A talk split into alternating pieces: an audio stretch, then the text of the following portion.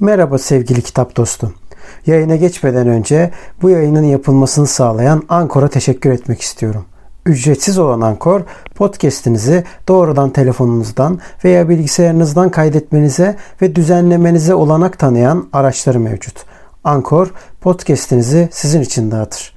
Böylece Spotify, Apple Podcast ve daha pek çok yerde sesiniz duyulabilir. Üstelik minimum dinleyici olmadan podcast'inizde para kazanabilirsiniz. Tek bir yerde podcast hazırlamak için ihtiyacınız olan her şey Ankor'da.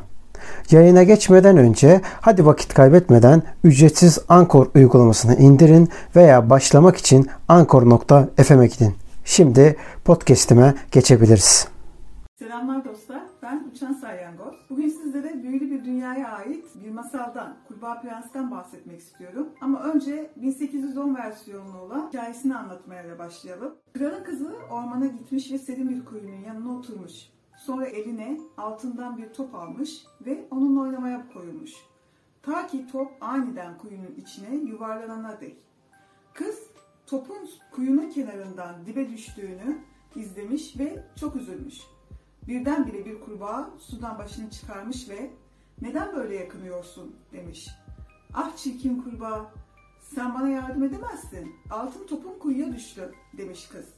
Bunun üzerine kurbağa beni yanında evine götürürsen altın topunu getiririm demiş. Aslında bu masal bizim bildiğimiz gibi büyülü bir dünyaya ait değil. Bunu Grip kardeşler Almanya'nın özgün halk masallarından 1810 yılında el yazması şeklinde derleyerek ortaya çıkartmış oldukları bir edebi tür. Zamanın büyüsüne kapılan ve özgün halk masallarından günümüze gelene kadar birçok değişikliğe uğrayan Kurbağa Prens 16. yüzyıl İtalya'sında ve 17. yüzyıl Fransa'sında bu 17. yüzyıl Fransa'sı da daha çok İtalya'dan etkilenmiştir. 17. yüzyıl Fransa'sında da sarayda ve ünlü salonlarda beğenilmek ve onay almak zorundaydı. Öncelikle yetişkinler arasında kabul gören bir tür olarak ortaya çıkan özgün halk masalları daha sonra işte bu dediğimiz saray ve ünlü salonlarda onay aldıktan sonra çocuklar için de çıkartılmaya başlamış, basılmaya başlamış. Zaman içinde bu masallara öncülük eden Grimm kardeşler aslında bu saray ve ünlü salonlardan etkilenerek yazdıkları için bu yüzden zaten bu aristokrat kavramlar ve davranışlar zaten hali hazırda aslında bu hikayelerin içine yerleşmiş durumdaydı. Hem de yazarların ve yine aristokrat insanların o kesimin ırkçı ve cinsiyetçi düşüncelerinden etkilenmişti. Ve dediğimiz gibi yine hali hazırda zaten hikayenin içinde vardı. Ve Grimm kardeşlerin de yapmış olduğu hikayelerde daha çok kızların edilgen, çalışkan ve özverili, erkeklerin ise eğlence, rekabetçi ve servet düşkünü olmasına büyük önem veren hikayeler olmuştu. Özellikle Victoria Çağ döneminde bu hikayeler ve masallara ahlakçı eğitim tarzı daha çok girmişti ve özgün halk masallarından daha da çok uzaklaşmaya başlamıştı. Bu ahlakçı ders içeriğinden dolayı aslında biraz önce de dediğimiz gibi çocuk masalları bu şekilde ortaya çıktı. Zaten bu masalların daha önceki halleri yani halka ait, halktan çıkan hikayeler zaten çocuklar için yazılmayan sözlü edebiyattı. Bu işte araya giren bu ırkçı, cinsiyetçi, işte Victoria çağına ait ahlakçı tavırlar, hareketler, düşünceler ve sarayın, ünlü salonların ve bu aristokrat kesimin ve yazarlarının kendi düşünceleri içine katıldıktan sonra çocuk hikayeleri aslında bir nevi şekillenmeye başladı. Yani kısacası çocuk hikayeleri burjuva sınıfının eğitici ve ahlakçı burnu halk hikayelerinin içine dalana kadar özgün halk masalları gerçek versiyonlarını koruyordu. Biraz önce de okuduğumuz gibi Grimm kardeşler 1810 versiyonu hikayesinde de dikkat ettiğimizde aslında hikayede şatodan bahsedilmiyor. Daha çok evden bahsediliyor. Şatoyu ev gibi biliyor halk. Bu yüzden daha sade, zenginlikten arındırılmış şekilde hikayeyi duyuyoruz ve okuyoruz. Olay çok geniş bir arazide meydana geliyor ve kralın kızı sanki herhangi bir köylünün, halkın kızı gibi kuyunun başına gidiyor. O arazide rahatlıca dolaşabiliyor. Kuyunun başında oturabiliyor ve bulduğu topla oyun oynayabiliyor ve onu yine normal halktan biriymiş gibi topu kaybedebiliyor. Ve kurbağaya da işte o topu bulup getirirse, kaybettiği topu, topu bulup getirirse onu eve götürmeyi kabul ediyor. Yine herhangi bir köylü kızı gibi. Burada dikkat ettiyseniz hikayede aslında diğer versiyonlarına baktığımız zaman da göreceksiniz. Kurbağanın burada aslında beni hikayede hani topunu bulursam beni evine götürür, aynı tabaktan yemek yer, aynı yatakta uyursak demesindeki sebep şu. Kurbağa aslında kızla yatmaktan başka bir şey düşünmüyor. Bundan başka bir arzusu da yok. Ve dikkat ettiyseniz bu masalın bir sonu da yok bundan dolayı. Masal burada bitiyor. Bazı versiyonlarında prenses kurbağa prensi ya duvara fırlatıyor ya da aynı güzel ve çirkindeki gibi kurbağayı öpüyor ve kurbağa da yakışıklı bir prense dönüşüyor. Burada da açıkça cinsellikle ilgili evrensel bir ergenlik durumu ve evlilik ayinine gönderme var. Bu zaten anaerkil toplumlarda olan bir durum. Kurbağa Prens'in bir diğer dönüştürülmüş versiyonu da 1812 yılına ait. Aslında burada Kurbağa Prens özgün halk masalında da adı daha farklı. Kurbağa Kral ve Demir Henry olarak geçiyor. Ama günümüze kadar çevrilen baskılarda bu kurbağa prens olarak geçmiş ve böyle devam ediyor. Biz de bu şekilde hitap etmek zorunda kalıyoruz. 1812 yılında da tıpkı 1810'da olduğu gibi erginlik vurgusu devam ediyor. Fakat 1810'daki bu erginlik vurgusu hikayede daha ön planda olduğu için bu 1812 versiyonunda Grimm kardeşler tarafından daha da bir yumuşatılıyor. Saray ahlakı hikayeye birazcık daha kendisini yansıtmış durumda. Bu yüzden bu özgün hikayedeki o iğrenç erginlik durumu biraz daha üstü kapalı bir şekilde anlatılmaya başlanmış. Grimm kardeşlerce.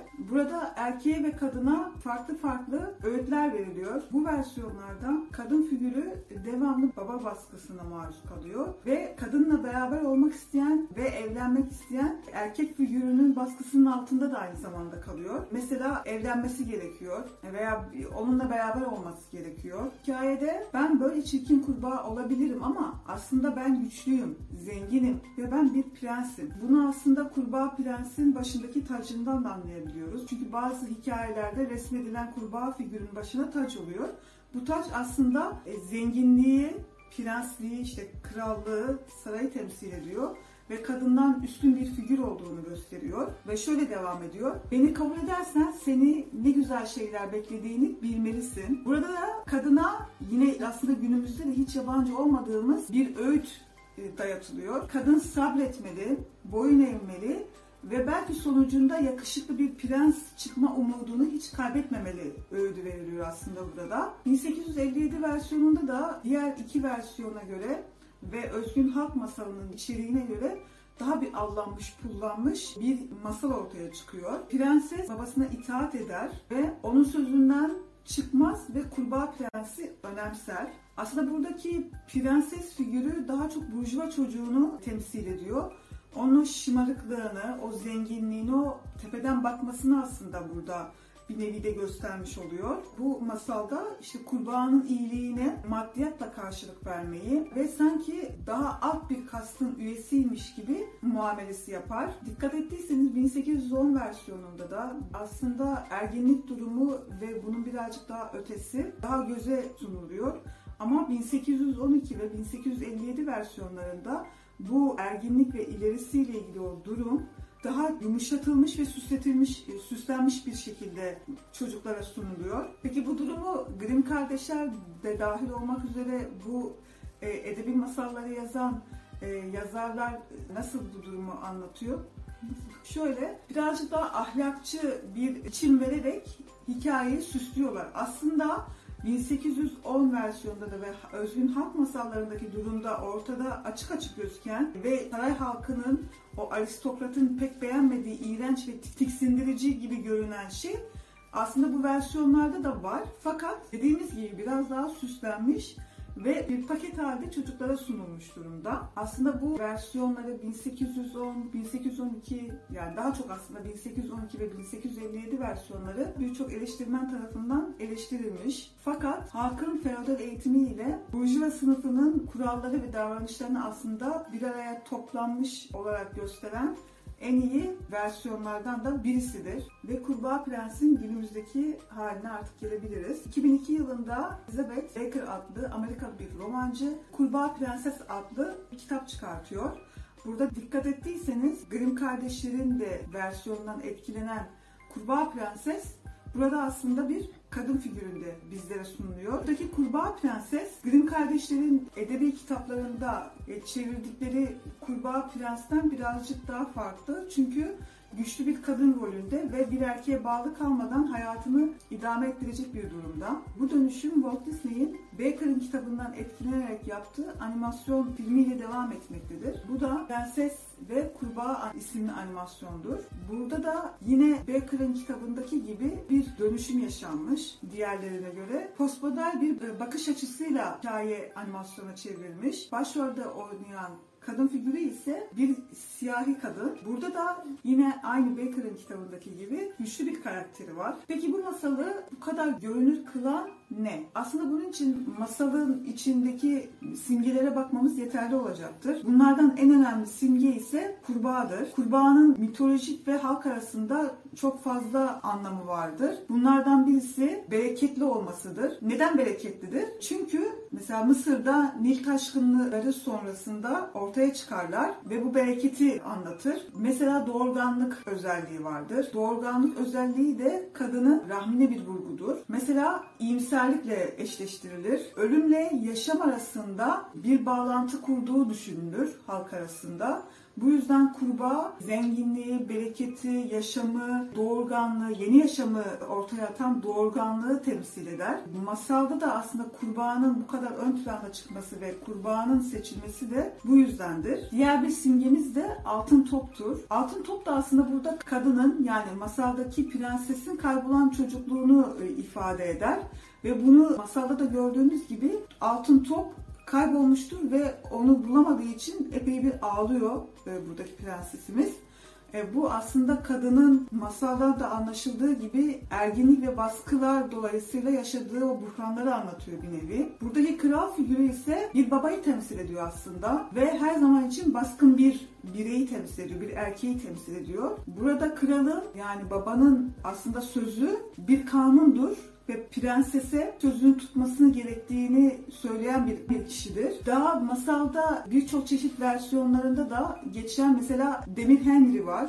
Aslında Demir Henry de burada anneyi temsil etmekte. Bazı eleştirmenler ve araştırmacılar bunu vurguluyor. Anneyi temsil ettiğini düşünüyor. Masalda geçen diğer e, simgeler ise mesela kara orman, çeşme ya da kuyu, kale, şölen yani devamlı yemeklerin içildiği, e, sohbetlerin işte yapıldığı, e, büyük sofraların kurulduğu şölenler. Bunlar işte masalda olan önemli simgelerden birisi ve masalı bu kadar görünür yapan da bunlar. İşte böyle. Bu videomuzda Kurbağa Prens'in aslında özgün halk masallarından postmodernliğe kadar ilerleyen tam 200 yıllık bir serüveninden bahsettik. Ve tabii ki her ülkenin olduğu gibi Türkiye'nin de bir kurbağa prensi var elbette. İşte bizim modern zamanlarımızın ve çocukluğumuzun Kurbağa Prensi. Küçük kurbağa, küçük kurbağa, kuyruğun nerede? Aa, hayır hayır o değil. Hikayemiz aslında şöyle. Bir zamanlar bir prensesin en sevdiği şey altın topuyla oynamakmış. Topunu havaya atar atar, hop hop altın top, buradan başka oyun yok diye şarkı söylermiş. Ama bunca sevilen şu topun yaptığı şeye bak. Birdenbire göle düşüvermesin mi? Kızcağızın ağlamaktan gözleri kurbağa gibi pörtlemişken kurbağanın biri derinlerden fırlayıp bir nülüferin üzerine çıkıvermiş. Şöyleydi, böyleydi derken pazarlık yapılmış. Kurbağa dalıp topu çıkaracak, kız da karşılığında onu tabağında yiyip içmesine, gece onunla uyumasına izin verecekmiş. Kuşkusuz tuhaf bir kurbağa. İyi de prenses ne diyor umursasın ki bunu? Haliyle hele bir topumu alayım da demiş. Şu uyuz kurbağayı sonra düşünürüz. Evet masalımız da burada bitti. Haftaya yeni bir içerikle görüşmek üzere. Kendinize iyi bakın.